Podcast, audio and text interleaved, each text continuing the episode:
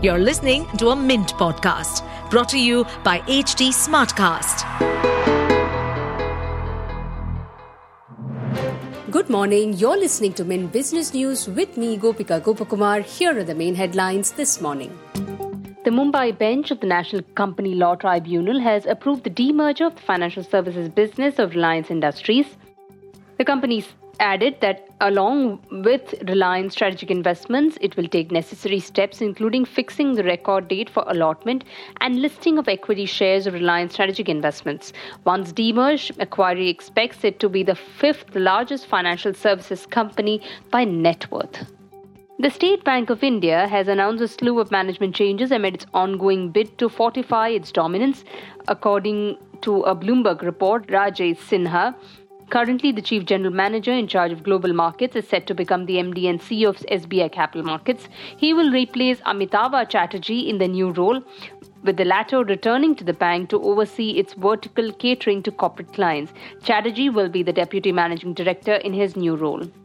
The initial public offering of IdeaForge technology hit the Lal Street today. The drone maker IdeaForge Technology made a stellar stock market debut with its shares getting listed at 1,305 rupees on BSE. That's a 94% premium over its issue price of 670 rupees per share. Tata Consultancy Services, India's largest software services company, said it will train 25,000 engineers on generative artificial intelligence tools and services by AI research firm OpenAI. The generative AI services will be hosted and provided on Microsoft's Azure cloud platform, thus making this offering available to its clients. TCS also launched a generative AI business offering, which will offer deployment of OpenAI's generative AI business tools via the Azure platform to business. Packaged consumer goods company Dabur India said Demand trends in both urban and rural India reported signs of improvement in the June quarter. As inflation ebbed, the company said that during the quarter, trends in both urban and rural India have shown signs of improvement. One of the key contributing factors to this positive development has been the reduction in inflation. The update provides an overall summary of the performance and demand trends witnessed during the June quarter. IT company Infosys said it has set up a new subsidiary in Canada under its US arm Infosys Public Services.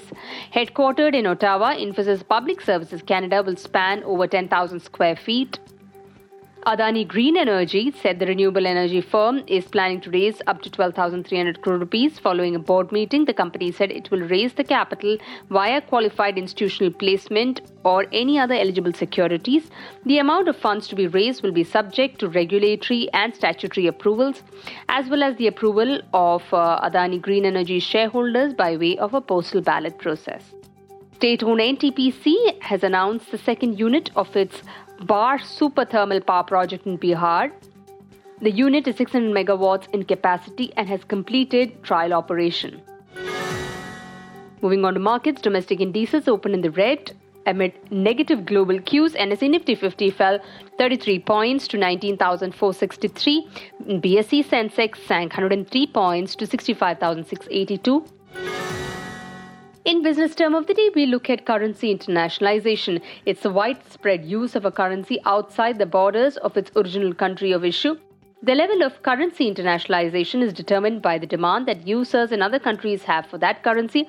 This demand can be driven by the use of the currency to settle international trade, to be held as a reserve currency or a safe haven currency, or in general used as a medium of indirect exchange in other countries' domestic economies. With that, it's a wrap on today's edition. Thanks for tuning in. Have a great weekend. See you next week. Bye bye. To stay updated on this podcast, follow us at HT Smartcast on all the major social media platforms. To listen to more such podcasts, log on to www.htsmartcast.com.